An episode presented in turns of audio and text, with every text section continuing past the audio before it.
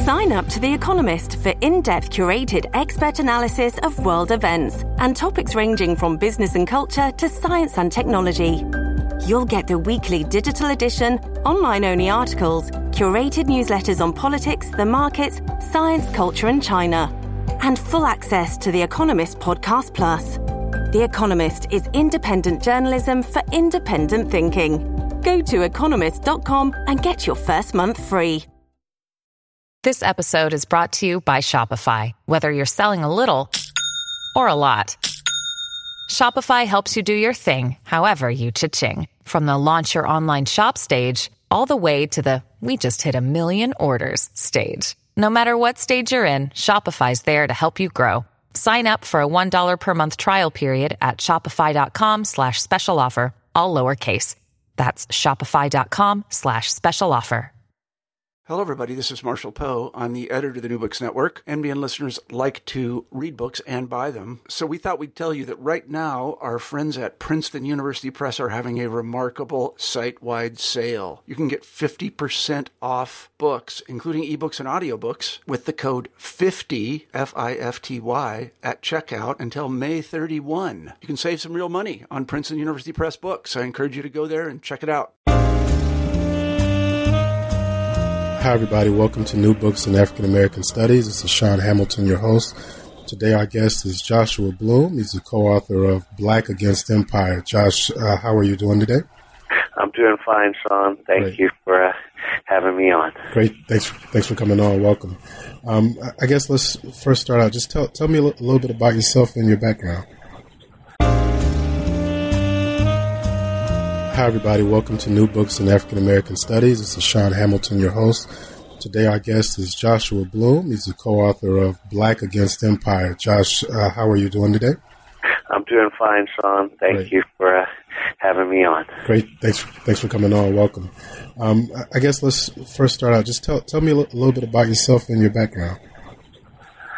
Um, well, I was an organizer for a number of years and um, actually met some of the former Panther leaders um, doing organizing work, and um, then returned to school. And um, some of the questions that came out of that work in the field, it really seemed like getting into um, the history of the Black Panther Party and understanding uh, how that politics really took hold and developed and spread was a way of um, trying to get at some of the broader questions um, about movement building that I was interested in from the organizing work. And, uh, you know, I was really shocked that the history hadn't been um, seriously analyzed and that people hadn't um, had a chance to really make sense of of that shift. So um, I, I built on those relationships and um, and got into this project. Okay. And um, tell us about the title, Black Against Empire. How did how'd you come, come up with that? Well, what is really striking uh, and really sets up the project is the contrast with the civil rights movement. And this is a moment in the mid-sixties when um, the civil rights movement is starting to falter um, and has has really reached um, some some great impacts and some real transformations of uh, society, and and yet is um, it's not really clear how how it can move forward. And um, the Black Panther Party really emerges in the late sixties as a as a very different uh, kind of politics, and it's different in a number of ways. Um, but key to that is how it presents itself and thinks about what its project is. And there's um, a key piece of that is um, is a, an anti-imperialism, um, and um, the, the Black Panther Party really presents itself um, as the legitimate representative of the Black community, and this, you know, it's, it's a very nationalist project in that sense, um, and saying, you know, we we as the Black community are a community, and, and we have our own interests and our own needs, and should be able to represent ourselves. Um, and and that um, very much is building on Malcolm X and um, a lot of the, the social programs and the ten-point um, program um, are very much um, in the spirit of uh, Malcolm X's vision of the black community, um, really uh, as as its own steward, and the Black Panther Party asserting itself as, as sort of an instrument and a vehicle of that, um, and very much posing that politics in opposition to empire, in opposition to U S empire. Um, it, very much um, the Vietnam War is an, an important piece of the political context and, and the draft and um, anti-colonial struggles in Africa as well, um, some that have been successful, others that are ongoing, um, and throughout Asia, um, and as well as um, Latin America. And, and the, you know, the Panthers built strong alliances with the Cubans and the Algerians and um, the North Koreans and the Chinese, and uh, as well as the North Vietnamese and the um, Liberation Front in South Vietnam, and really see themselves as part of this global struggle against imperialism, and um, put forward their own politics as really, you know, a black community politics as, as part of this global resistance to, to imperial power. Yeah. So that's that's where the, the, the title comes from, Black Against Empire. It really captures those key those key elements of the, the party's own self-understanding and presentation as, as a representative of the black community as part of a global struggle against American imperialism. Good. Good. Now, Huey Newton and Bobby Seale, in the beginning of your book, or in the, just knowing a little bit about their backgrounds, don't, in their early lives, seem like the ideal people to to jump into, you know, a struggle like that. Um, tell tell me a little bit about their early their early years, and also the political climate in Oakland. That just doesn't seem like the, the place where something like this would start, right? Yeah, so Bobby and Huey and, and Oakland. I mean, I think, um, you know, there's lots of people in this moment who are asking a similar set of questions. This is, you know, really a black power moment, right? You think about nineteen sixty-six and, you know, Stokely Carmichael and Willie Ricks coming out of S N C C and, you know, proclaiming black power and really giving voice to what lots and lots of young people, um, both in the movement but in, in cities throughout the North and the West, um, who are really coming up and, you know, inspired by the civil rights victories on the one hand, but really have not had their issues addressed on the other end. You know, the civil rights movement was very effective at dismantling Jim Crow, but it didn't make inroads into poverty. It didn't make inroads into ghettoization. It didn't make inroads really into political exclusion. Um, it didn't make inroads into access into higher education or um, hiring by municipalities. Um, you know, you look at the police departments and the fire departments in the, you know, cities with the large black populations in, in that moment in the late, you know, mid to late nineteen sixties, and um, they're all white, and very few, um, six congressmen nationally, uh, black congressmen nationally, and, and no real change on that um, through the civil rights, really, uh, the years of the peak civil rights protests in the early sixties. So um, there's lots of young black people saying, how are we going to address these these situations that have not been addressed with the dismantling of Jim Crow? And there's there's the Black Congress in L A, but there's, these kinds of discussions are going on in Oakland, they're going on in New York, they're going on in Chicago, they're really going on across the country, and black power has been taken up in late nineteen sixty-six as sort of the framing of that question. What do we need? We need black power. We need political power. We need economic power. We need a way to address our ghettoization, our poverty, our political exclusion. But how do you do that? And so there's there's lots of people who are asking this question, and Bobby Seale and Huey Newton are among them, and, and both of them had been active um, through the sixties. Um, they actually met in nineteen sixty-two at a protest um, of the embargo um, of Cuba, um, and had been involved in a whole variety of organizations in Oakland. Um, the two of them had slightly different sort of paths through that, but um, they had each worked with different groups affiliated with the Revolutionary Action Movement. They both worked with um, Donald Warden, um, and um, he had moved more towards sort of a black capitalism kind of um, framework, but had really introduced both of them to a lot of the, the Um, readings about um, black history and black politics that were very formative for for both of them, um, you know, including works like Fanon, you know, Frantz Fanon's Record of the Earth, and um, you know, uh, Franklin Frazier, and um, I, I don't remember whether Donald Warden introduced them to to Mao. Um, and to Che as well, but they had they had done a lot of that reading, I think, on their own outside of um, Warden. But he introduced them to a, a lot of the, the crucial pieces that they had read early on, and um, you know, they had done a lot of their early organizing with him. Um, Uh, and they were very different individuals. Um, Bobby was uh, about five years older. Bobby Seale was about five years older, and he had gone through and had been in, in the military, and um, had worked on a um, Gemini missile program, and was um, was very much an organization guy, and uh, make things sort of happen in a very practical way kind of guy, and also this great speaker.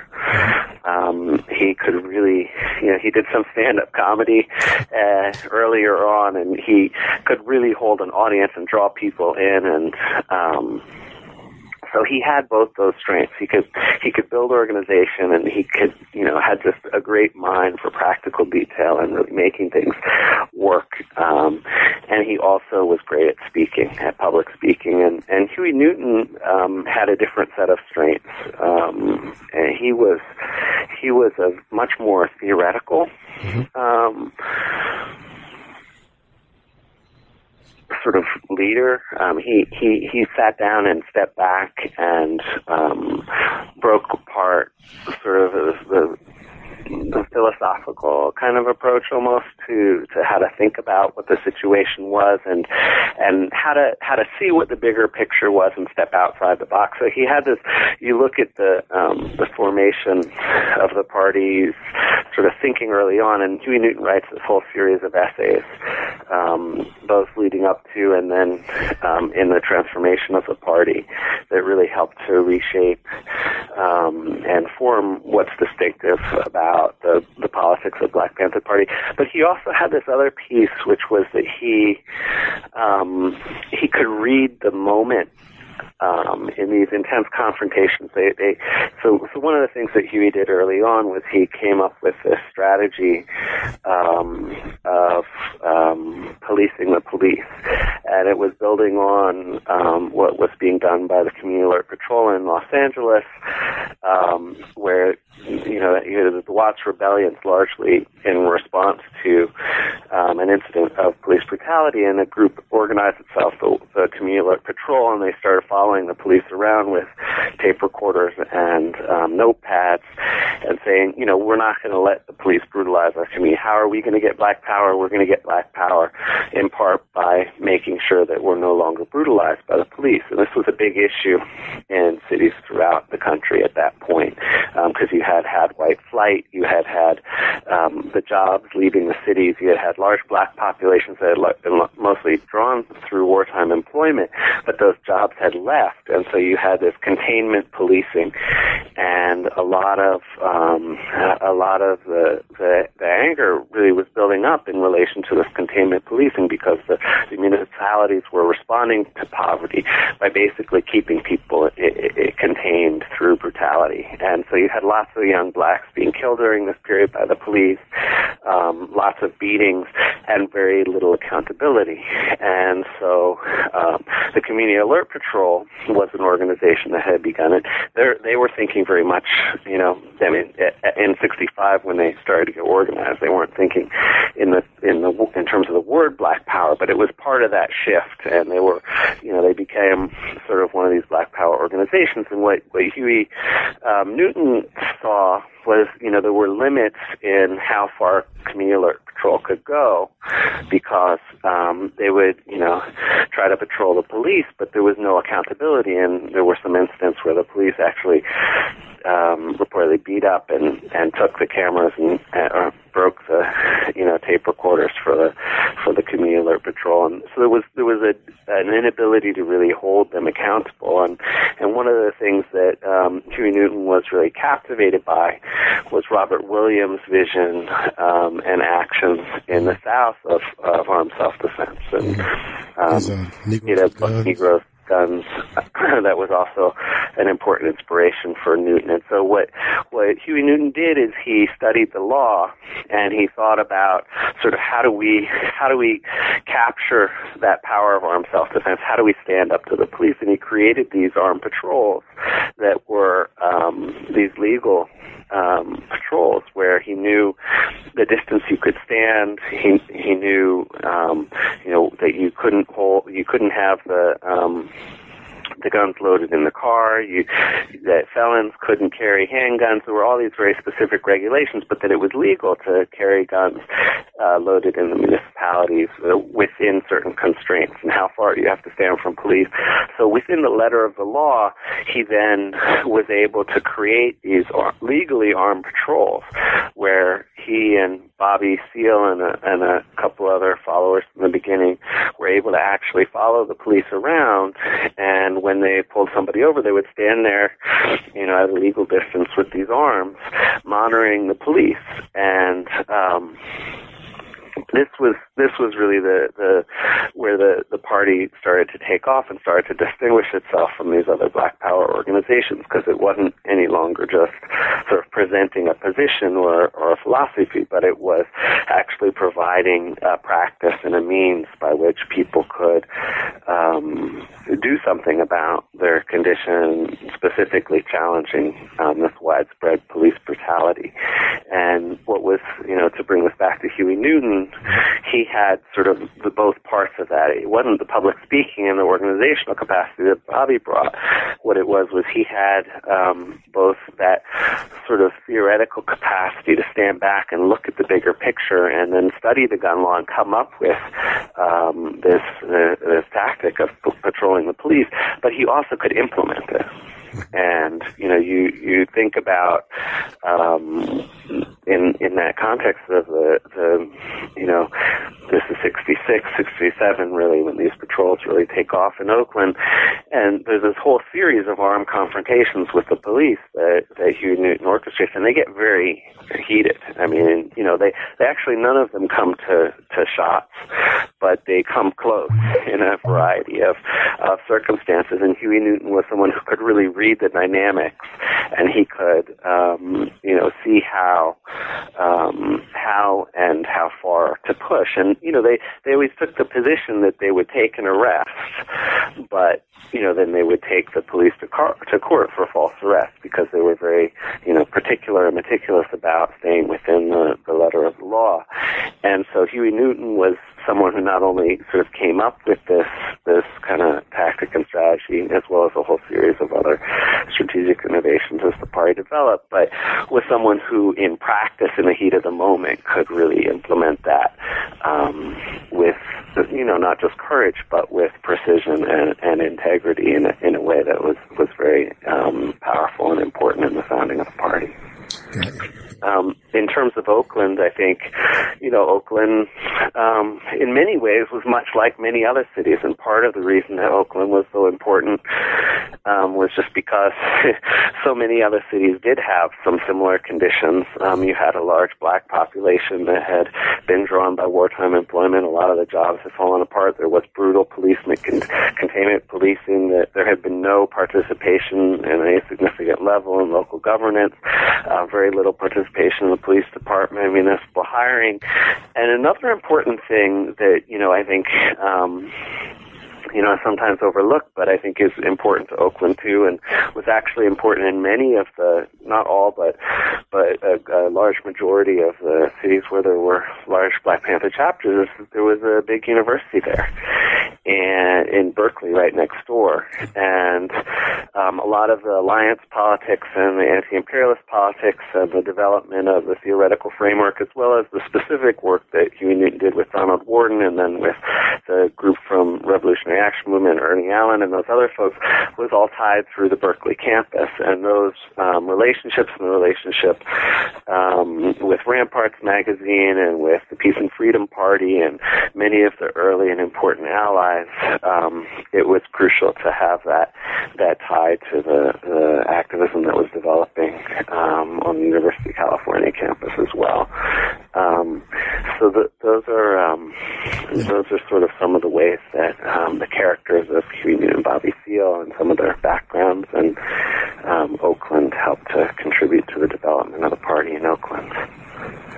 Okay.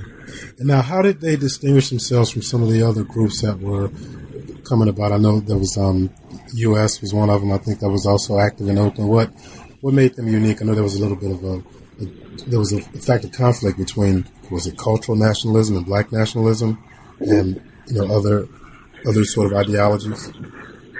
Yeah, well, um, let me distinguish. I mean, I think that there's different kinds of differences with different groups. There was such a range of groups um, that emerged in that period. The Black Panther Party very much emerged as the by sixty-eight, sixty-nine, seventy. It really was the um, main movement organization um, that really was, you know, organizing on a significant scale in insurgent politics. But in that earlier period, sixty-six um, into sixty-seven, um, there were, you know, many many organizations of comparable scale, um, and so um, a, a few important contrasts would be with S N C C, um, with um, the U S organization, and with the Revolutionary Action Movement. Um, I think um, if you think about S N C C, S N C C was really um, a lead organization in the civil rights movement,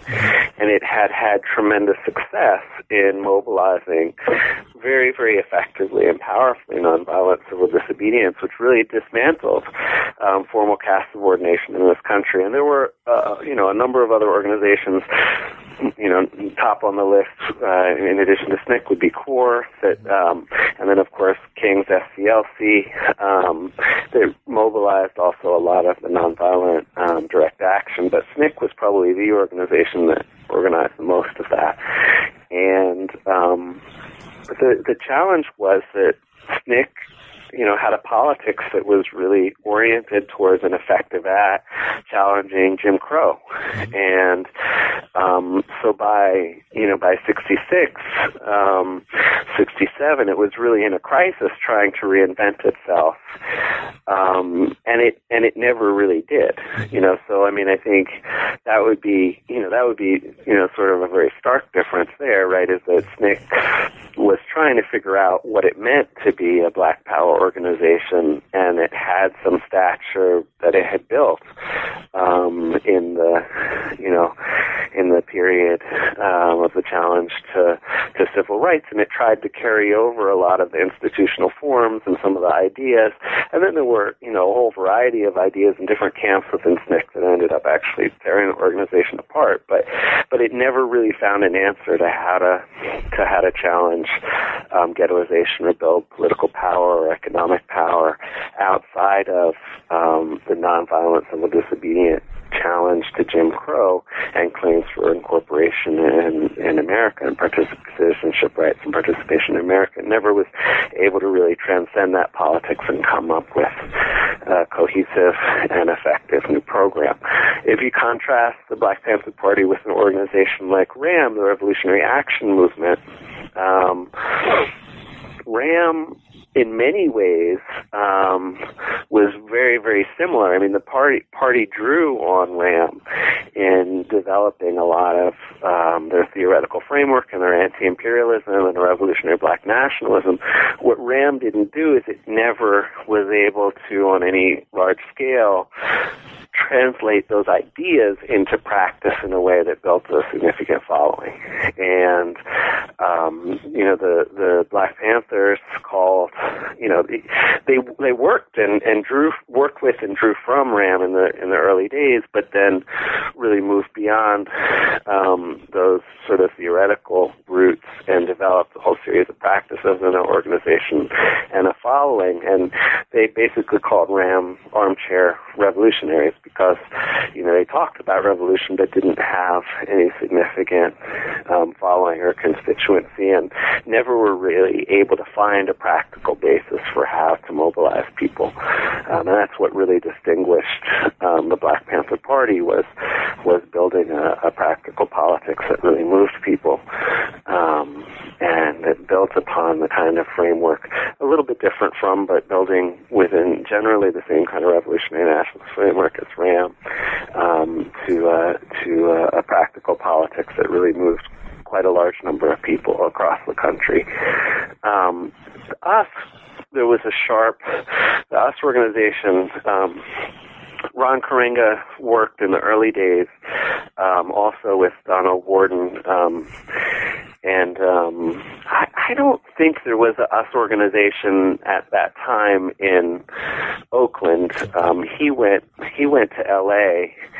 Um, I think I think in the early sixties. I'm, I don't remember what year he went to L A, but certainly by sixty-six, sixty-seven, he was in L A, and I think it was a few years earlier than, than that. So I don't know how much interaction um, the early Panthers had in Oakland um, with him until they started to become, you know, more of a national organization. There were interactions, certainly, as you know, by by February of sixty-eight in Los Angeles. But um, in terms of the differences with the organization, um, the U S organization um, was, as as you said, it was a cultural nationalist organization, and so the the, the position was that, you know, it, roughly, that the way that Black Power could be built was that Black people needed to really tap into um, their cultural roots and create um, a powerful, sort of distinct, um, independent um, national culture.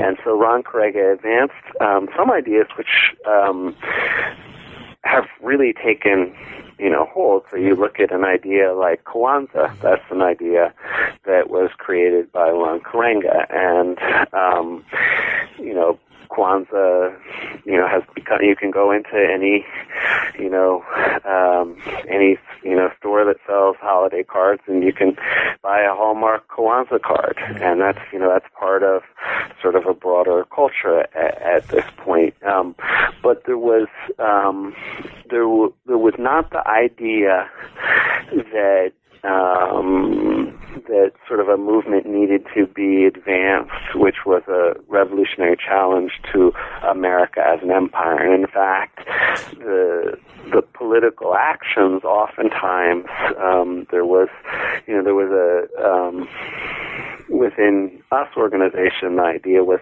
that you could work politically within um, within the, the you know, political system as as it was structured, and that where the real sort of nation building would happen would be in this sort of, in these cultural terms. And so the, the Black Panther Party took very serious issue with that, and, and argued that, you know, no, um, this is a an imperialist um, state, and that participation in, you know, the capitalist economy and in um, America as it's constituted politically um, doesn't leave space for Black people to build economic and political power, and that, you know, if Black people want to build political and economic power. It needs to be done um, through the creation of um, of a political challenge and a, and a challenge to um, American imperial power. And um, so that was the real sort of basic theoretical um, and political difference, and it shaped um, the actions. The U S organization did do in Southern California. Um, in the early days, it did do some extensive organizing, and what was interesting was it became um, uh, targeted um, in those early days um, fairly um, heavily as well by the by you know the federal um, COINTELPRO and and um, repressive action by the state, and and U S organization pretty quickly scaled back from doing any extensive organizing and really dropped off that real organizing piece and saw itself more as, you know, if you read um, Scott Brown has the definitive um, history of U S organization. And I'm certainly no expert, um, but he talks about um, he talks about the uh, you know the, the organization really seeing itself as a as a cultural vanguard operating on a small level to create, um, you know, a, a sort of cultural model that others could take up and that would spread. But it, it never really did broad-scale political organizing after its early days and really focused on um, much more this sort of cultural development rather than building a broader um, political challenge. Right. Talk a little bit about the spread of the Black Panther Party from Oakland to, you know, other sixty-eight cities, I think, at one point, right? To sixty-eight cities, yeah. Um, well, there were so many people who were asking, how, you know, how do you build Black Power? What is it, you know, how how are we going to be able to stand up to the police? How are we going to be able to challenge poverty? How are we going to, you know, challenge ghettoization? How are we going to build political representation and economic power? And so there were a lot of people asking this question, and the party really emerged. Um, You know, it started to emerge as an answer um, on a local level with these armed patrols of the police, and there were several phases through which it sort of it, it built broader and broader um, following, um, and, and then really extended to quite significant influence um, nationally and, and to some extent internationally. Um, and so just, you know, to touch briefly on a few of those shifts, um, one piece was that, the, you know, when they were doing the armed patrols in Oakland, it was still a pretty small organization. Um, you know, maybe there were a dozen, um, you know, a dozen Uh, Panthers initially, but um, what what happened um, was that a young black man named Denzel Dow um, was um, killed by the police, shot in the back, and and the you know the parents and a lot of the community in North Richmond, this area, um, unincorporated area uh, north of Oakland. Um, really thought that the police had basically just murdered. A lot of people thought that they had basically murdered um, Denzel Dow. And he, he had a limp, he was unarmed, um, and um, there had been a history between the particular officer that shot him. And um, and so they went, you know, there was no local police department, there was a county sheriff because it was this unincorporated area. Um And um, the parents and some of the other community members had gone to the sheriff and just had basically been blown off and ignored. And the, the local civil rights organizations, um, none of them really had any um, significant response. And so um, uh, a guy named Mark Comfort, um, who had done some organizing in Oakland um, and was um, knew the family, um, took this to um, Bobby Seale and Huey Newton, and um, I think they may have had some some experience earlier in, in North Richmond as well, but Mark Comfort brought this particular issue to them, and um, and so they went and got involved, and um, it really changed the dynamics, um, because when you had had these small armed patrols of the police in Oakland, it had been, you know, a few individuals, and there had been, there had been some, um, there was a confrontation at the airport, and one at Ramparts Magazine, and one in front of Merritt that had had sort of large audiences and had sort of drawn some attention and some local press coverage and these kinds of things, but it was a pretty small sort of scale of mobilization. But when you get Denzel Dow being killed and the Panthers step in and they go and they organize a delegation to go confront the sheriff, and then they do some organizing at the local school, and then they organize a street rally, and you get hundreds of black people from the neighborhood, not just young adults and potential members, you know, but all kinds of, you know, older people and, you know, kids and, you know, just a whole range of people, hundreds of people turning out for these street rallies, and many of them bringing their own guns. So this just really changes the dynamic, where it's it's no longer sort of a few individual Panthers patrolling the police around, but now all of a sudden you have hundreds of people in a community that's only, I think, three thousand, if I'm remembering correctly. It's not a very big um, community, but you have hundreds of people turning out for these rallies and bringing their own guns and rallying armed on the street corners and basically re- rejecting the legitimacy of the police. Um, and so all of a sudden this is a very serious political issue. Um, and the... Um, So the state assemblyman Mulford steps in and moves to change the law um, and take away the, and he's a Republican and has support from um, Governor Reagan and, um, uh, you know, a number of other um, uh, elected representatives um, to uh, basically restrict the right to bear arms upon which the Panthers have organized these early armed patrols. And, um, and then what the party does is it sends a delegation right into the state capitol. And so they, here you have armed Panthers legally bearing arms going into the state capitol. And, and, and at this point, the delegation, I think, is about thirty, so it's a little bit bigger group. And a lot of the people are drawn, actually, from the Richmond protest to challenge, you know, this, this law that's being put forward to basically restrict the right to bear arms, because they've been able to use this right um, to actually be quite effective at political mobilization. And this, this becomes a national story. So this is where a lot of people first hear about the Black Panther Party. And here you have, you know, people who are not just talking about black power, but are actually standing up against police brutality in, a, in an effective way. And this really captures, starts to capture people's imagination across the country, who are thinking, well, how how do we build black power? How do we create something like the civil rights movement? So this is this is the first sort of leap to a, another level of, of recognition. And then part of what's happening. Um, You know, there's a few months there where things are, you know, uh, up and down. Um, there's a, an important turning point.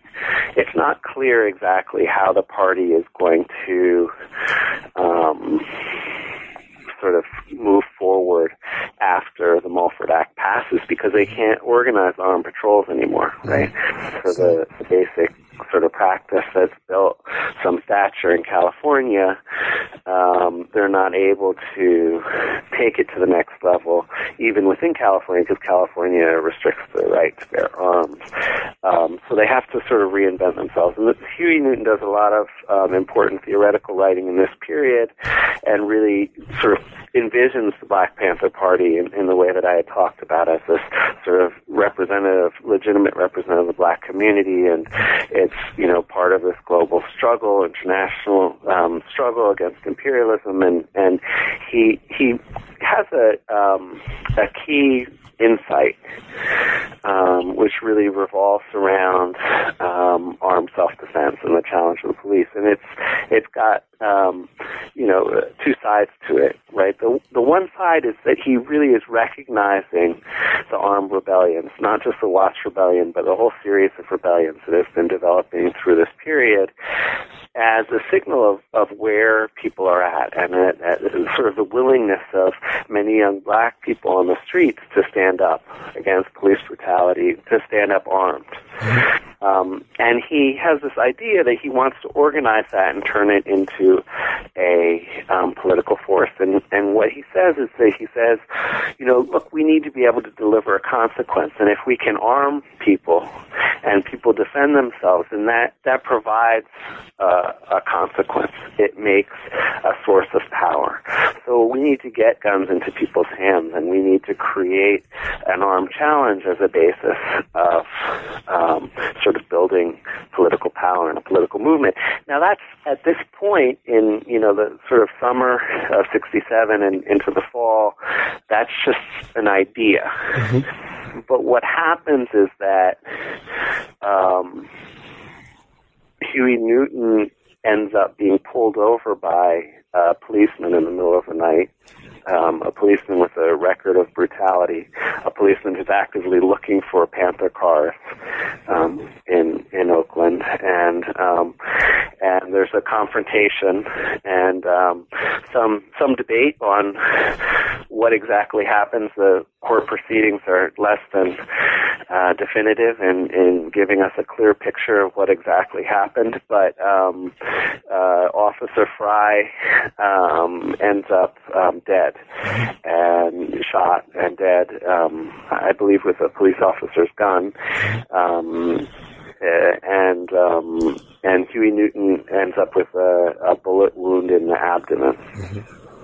Um, and this confrontation becomes the sort of focal point. This is in, in October of sixty-seven. It becomes the focal point for um, the Black Panthers' um, Free Huey movement mm-hmm. um, and Free Huey campaign, um, and really sort of materializes and represents um, in a very practical kind of way this idea that Huey Newton has been propounding of um, standing up on self-defense against the police.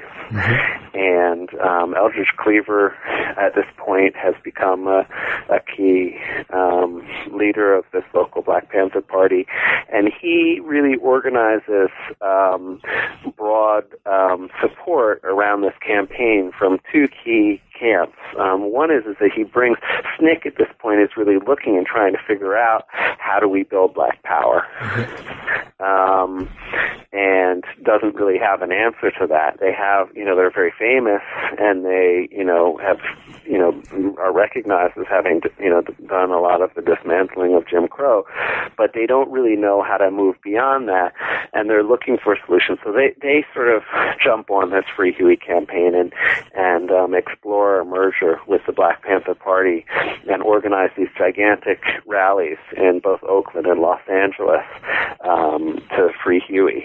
Um, and then the other the other piece is, is the Peace and Freedom Party and some of the sort of white new left and anti um, growing you know burgeoning anti um, draft movement, um, which also um, teams up for for its own set of reasons. And the Black Panther Party is really positioned itself to take advantage of of those um, potential allies. So bringing in strong support from both um, the, the the anti-war New Left and then also sort of the, the leadership of, of S N C C, um, the Black Panther Party um, really is able to catapult this Free Huey campaign onto a national stage and, and get very wide recognition um, as a model of how to build Black power. And that's um, that really starts to come together um, by February of sixty-eight. What shifts the scale of things is when Martin Luther King is killed. And, you know, by, by April of sixty-eight, people who are active um, trying to organize Black power across the country have mostly heard of the Black Panther Party, and they've heard of the Free Huey campaign, and they they sort of recognize this as a as a model for how you build um, power, but um, but there's still there's still some holding back. King is still, you know, he's talking to the younger generation as well and trying to make the bridge, and he's saying we can do this through nonviolence. You know, if you stick with me, we can figure this out, and we can, you know, we can fight poverty, and we can, you know. And what happens is when King is killed, assassinated, it really, for many people, Um, it, it's sort of the, the closure of that of that possibility of of you know the, the civil rights nonviolent movement being able to um, take the next step and address poverty and and um, the hope that people had held um, I think um, is significantly diminished, and, and many many people turn Um, to the Black Panther Party um, as uh, as the model for um, how to organize uh, significant um, political challenge. And so it's really in those those last six months of sixty-eight um, that the Black Panther Party becomes a national organization, spreading very, very quickly to well over twenty cities, um, with you know dozens, in some cases hundreds, um, and eventually in some cases you know thousands of, of young Black people in, in cities. You know, in each city, um, joining, you know, dedicating their lives to the Black Panther Party. Um, the the second, the other, the other real key wave is actually in sixty-nine. And what happens is that, you know, early on, but especially in sixty-eight, as the party starts to grow, the party becomes the target of pretty heavily, you know, heavy and brutal repressive efforts by the government, local Um, police, but working with the federal government um, in a coordinated effort to repress the party, and and people see that um, and um, and respond, and that you know that drives um, some of the party's support. But what happens in, in sixty-nine is that the party really um, shifts gears in part in response to repression, and and highlights and focuses and starts to really center its activity. activities on, um, you know, a piece that it had theorized early on, but but really developed only in sixty-nine, which is the community programs. And in, in starting in January sixty-nine, the uh, Free Breakfast for Children program becomes, um, in many ways, the central um, activity of the party. And here, you know, the federal government has this war on poverty, and but you have starving Black children and, and non-Black children in cities throughout the country who can't get a decent breakfast. And here you have the, the Black Panther Party with, you know, no resources, um, organizing and feeding thousands of, of children. Um, and this really becomes um, a, a central activity of the party, and really drives also a lot of the continued growth. Um, just, just, combination of armed self-defense, anti-imperialist program, and um, and community programs taking care of the Black community. Right. Now let's just, just quickly juxtapose the the federal government's response to um, um, the the breakfast program as opposed to the Black Panther Party, because I was shocked when I read in your book that the government only spent, was it six hundred thousand dollars on the on their breakfast program versus the Black Panther Party with very limited resources feeding thousands and thousands of kids, right? Yeah, I mean, the federal government didn't have much of a breakfast program, you know, at that time. Um, and so this was, you know, this was something that the party, you know, the party was talking to people and recognized, you know, that people were hungry, and this was something that needed to be addressed. And, and so they, you know, they really um, pioneered it. And, it, you know, I, I haven't done a systematic analysis, um, but it's, you know, the, the correlation seemed to work out, and a number of people have claimed that a lot of the growth of the federal breakfast programs were in, actually in response to the Black Panther Party's um, breakfast program. You, you see that very clearly in, in programs like the, the later sickle cell anemia testing, um, where the party really um, pioneered um, those programs that were then taken up much, much more widely uh, on a social basis by the government. Okay. Now, how, how did the, the the Oakland chapter manage all of these new, because at this point the party is expanding to a lot of new cities, right? Right. So how, how did how did they manage all, you know, the different, because you, you have you have a, you have chapters all over the place. So how, because at, at this point Huey Newton's in, in in prison, right? And is Bobby's in sixty-nine, so Bobby Seale is, is he in prison also? Bobby is um, not in prison until August okay. of sixty-nine. Okay. I mean, he spends a little time um, after the um, the Sacramento action, um, and then is is out um, through through. Um, through sixty-eight, you know, he he gets out in late sixty-seven, and then is is out through sixty-eight, and um, and into until um, until uh, um, yeah, August of sixty-nine. Okay.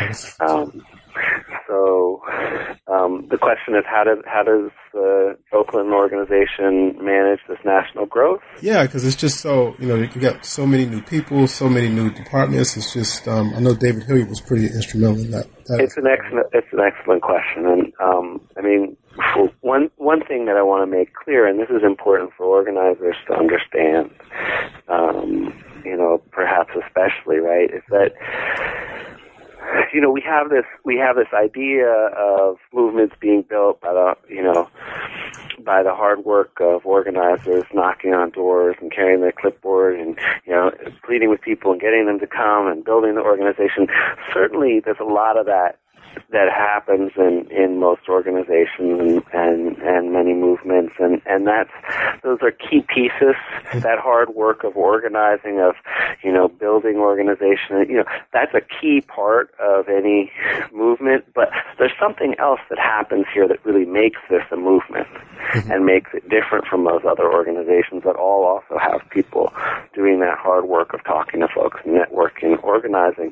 The party really captures a moment. Mm-hmm. They are able to create a set of practices that has tremendous power because at once it's disruptive. You can't, the, the, the state, the federal government cannot tolerate young black people arming themselves and standing up to the police and having armed confrontations with police. I mean, you look at, you know, you look at the history, and we, you know, we go into a lot of the, the particular incidents. You know, it's quite disruptive and threatening to the status quo mm-hmm. to have these armed confrontations happening around the country. Between young blacks and police. Most of them not, by the way, organized or directed by the, the party in any direct way, but in the way that Huey Newton theorized. You put guns in the hands of people and people defend themselves, and you're going to have you're going to have a consequence, right? So this is quite threatening, but it's threatening in a way that's hard to repress, specifically because there's so many people who support the basic claims and ideas that black people ought to be able to have some self-governance, they ought to be able to have um, some sovereignty, basically, you know, and that they, you know, that they, that they're, you know, it, it, it's not whether people, you know, whether organizations like the N double A C P and the Urban League support the party, or whether, you know, the parents of draft resistors support the party per se.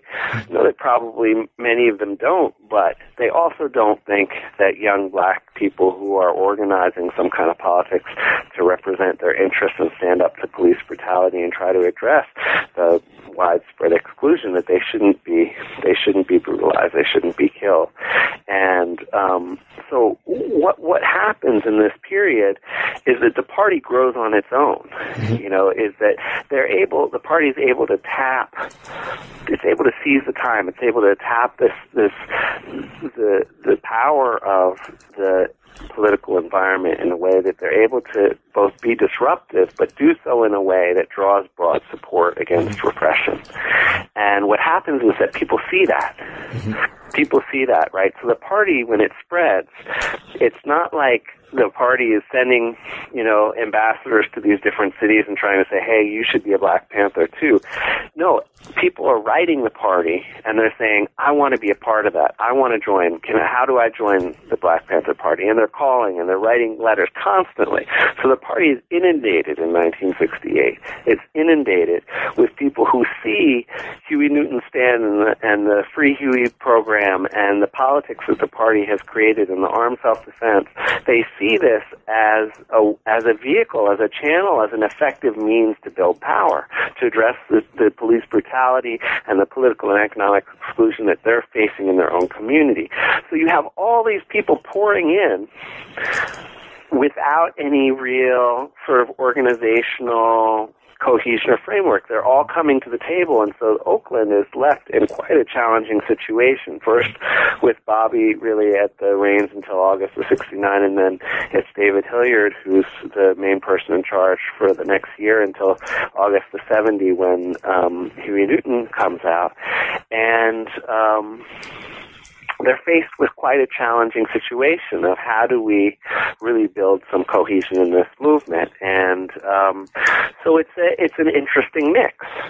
Um, on the one hand, you know, there's a fair amount of independence among these local chapters. There's some really quite striking differences. You look at, you know, the the New York chapter, for example, with strong roots in Garveyism, um, and people look at people's names or the way they dress, mm-hmm. um, and they're wearing dashikis and taking African names, right? Um, versus, you know, um, uh, chapter, you know, like um, Los Angeles, where there's such a strong sort of um, oppositional stance in relation to the U S organization and cultural nationalism, right? So there's, there's really quite distinct politics on the ground in these local chapters, and yet the party is trying to advance a revolutionary movement, a revolutionary vision, and is trying to steward and shepherd these alliances that have proven so crucial in standing up against um, repression and in bringing in resources to run the organization and its programs and to defend the organiz- you know, members of the organization in court. Um, so um, the the you know the the Oakland um, national headquarters has quite uh, its hands full mm-hmm. in how to um, manage this, and you know it's a combination of things that they do. I mean, they do make. Um, There's a group of um, of officers um, and ministers and and um, leaders from the national organization that do travel around the country and work with people and try to get their um, programs on board. Um, there's um, there's a um, uh, there's a sort of unified voice in the Black Panther newspaper that puts out the party line and um, tries to build sort of a cohesion um, message, a cohesive message and vision of what the party is doing.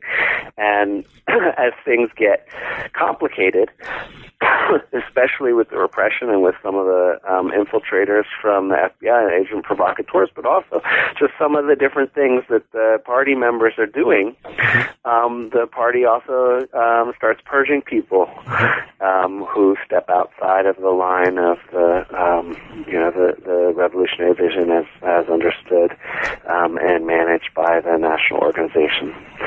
So those are some of the ways that the party um, is able to to um, sort of manage um, its national growth.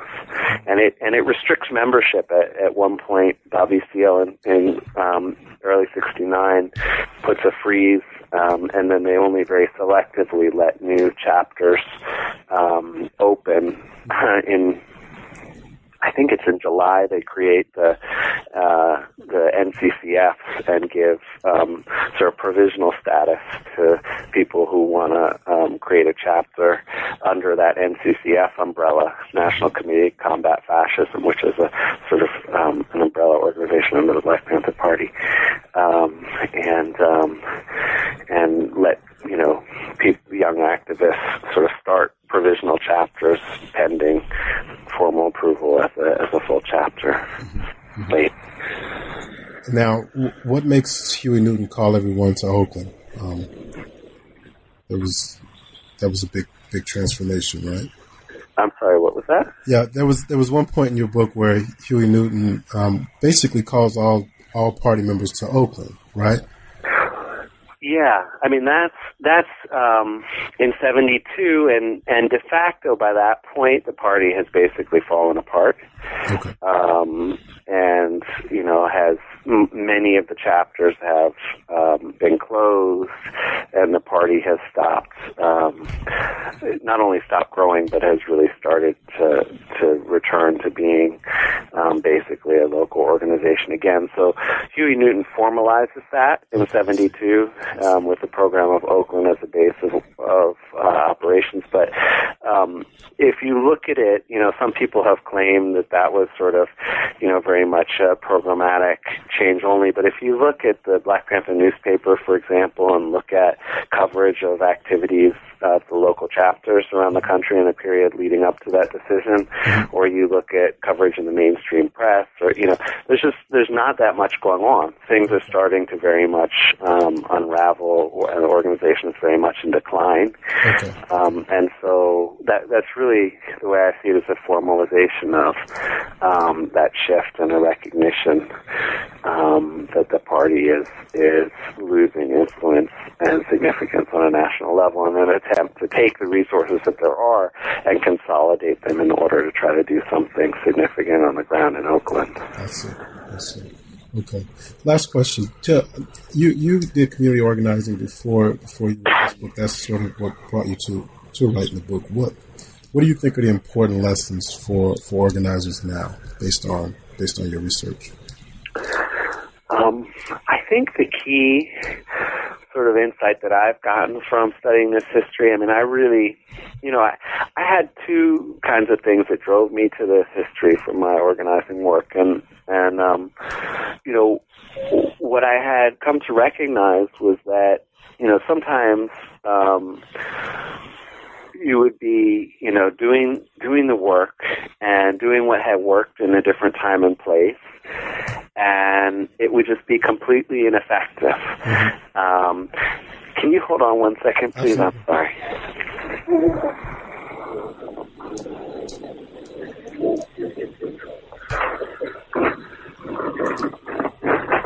Sorry about that. Oh, okay. Um, so, um, yeah, what... So, so I think that there are times, you know, anybody who has worked as an organizer and has participated in activism has the has the experience of being in a march, and you, um, you know, you, you get the people out, and you know, you have a turnout, and you're doing the march, and it ends up feeling like you're chanting to yourself, yeah. and um, you know, you're doing what worked somewhere else and what you've seen work, mm-hmm. but nothing's really happening that seems significant. You, you know, you maybe even turn people out, but then, you know, nobody's listening. And you go home and, you know, it's sort of like this, so what, you know? Um, and, you know, it's not clear how to get traction.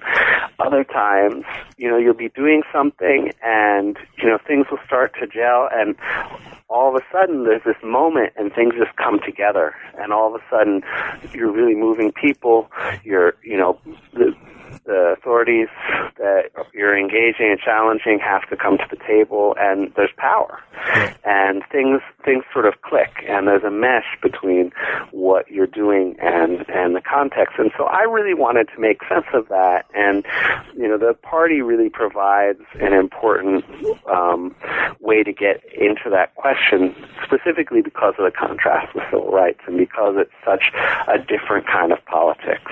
And what I think the sort of generalizable lessons are um, that have been so stark for for, for me in, in really studying this history is that what I think was very similar um, in a very different way, what was very similar to the civil rights movement was that the party found ways of tapping that power of disruption, of you know, people people have a certain amount of institutionalized power. I mean, we have our relationships, we have our institutional position, we have our, you know, assets, we have our prestige, we have the things that we have, and, and you know, if you're facing a certain form of oppression, you know, you're going to use those institutionalized sources of power that you have, and but what happens is that the, in, the institutions tend to reproduce themselves, and they reproduce themselves in particular in the interests of people who are in charge of those institutions. And so, you know, you saw that in the period of the late of the late sixties, right? You had had the dismantling of Jim Crow, but you weren't getting redress of ghettoization.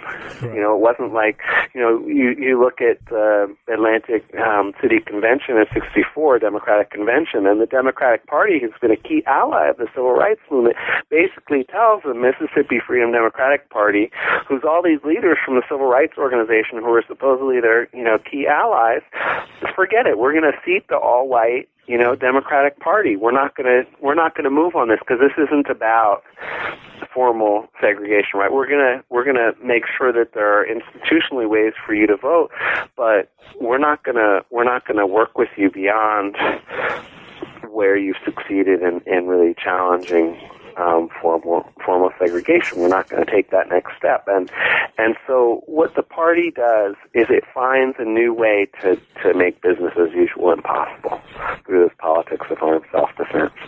And um, so I think that's the first lesson, right, is that if if people want to really build a movement, right, there's I mean there's there's development work to do, and I think that's important work, right?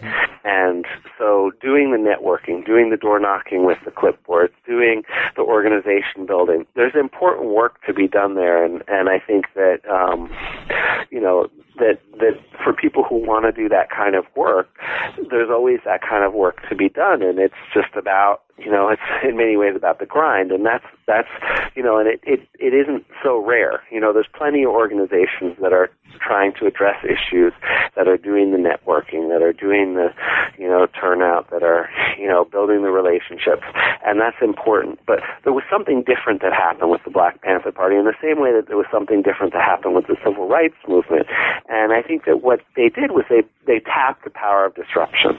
Yeah. They made business as usual impossible. And there's a kind of power that comes from disruption that creates new sources of power. It's not institutionalized power.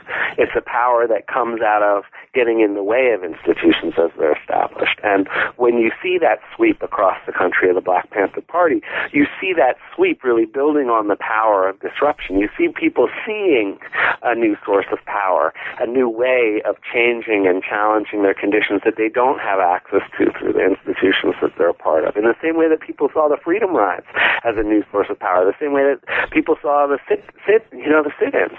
Oh, look, these college students can go and they can violate Jim Crow and they can get away with it. Mm-hmm. Well, I'm going to do that too, right? And so, so that's the first lesson, is that there's a kind of power and a kind of mobilization that comes out of building on that power that really can spread when you, when, and, and so that's the first piece. And the, and the other piece is about what makes that sustainable. And in many ways, you know, different in its particularities, but similar in its generalities, the Black Panther Party was able to make disruption sustainable by developing a set of practices which was able to draw broad support yeah. in the face of repression. So that's true of the Civil Rights Movement as well, right? If you look at the Civil Rights Movement, if the sit-in activists had been lynched and killed, right, or jailed without recourse, and nobody had come to support them, then not a lot of other people would have jumped on that bandwagon. But what happened was that in the moment, those claims, claims for full, full participation in citizenship rights, nonviolent civil disobedience against Jim Crow, were very hard to repress because there were lots of people who were going to turn out and support them. And the same thing happens with the Black Panther Party. It's different constituencies, different practices. But if armed self-defense and a revolutionary politics was just going to get the party killed and there was not going to be any support, then the party would not have lasted very long at all, and it wouldn't have had much influence. But what happened was, first because it was legal in the way they organized the armed patrols, and then because it was diffuse and because it wasn't orchestrated, and it created de facto disruptions through these actual armed confrontations, but in a way that the party as an organization was basically advancing the idea of black community power and self-control, and doing so in a way that also challenged the very, you know, illegitimate Vietnam War in ways that made ties with, you know, Latino and Asian American efforts to organize some power for immigrant communities, um, in ways that put itself as part of, the, they were also able to attract um, very broad allied support, and especially important within the black community, because there weren't, you know, while there was maybe forty-five percent of young blacks in polls said that they supported the revolutionary politics of the party, it's not like most black people were running out to join the Black Panther Party, but the political organizations at that time were not having their basic issues addressed. They were not getting access to electoral representation. They were not getting access to municipal hiring, police departments, fire departments. They were not getting access to elite higher education.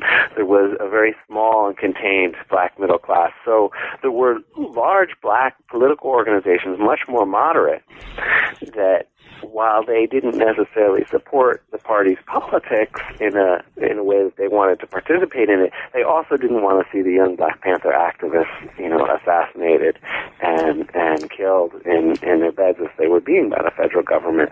And um, so so this was a this was a politics that was able to draw broad support in that moment. Mm-hmm. Um, against repression, at the same time that it was very disruptive, and I think that those are those are the two key lessons here. That that movements come out of out of doing the, those two things. That when there's a match between the practice and the context, such that the activists can advance uh, a transformative program um, in a way that, that really taps that power of disruption, but does so in a way that can be sustained by drawing broad allied support, then you get a movement.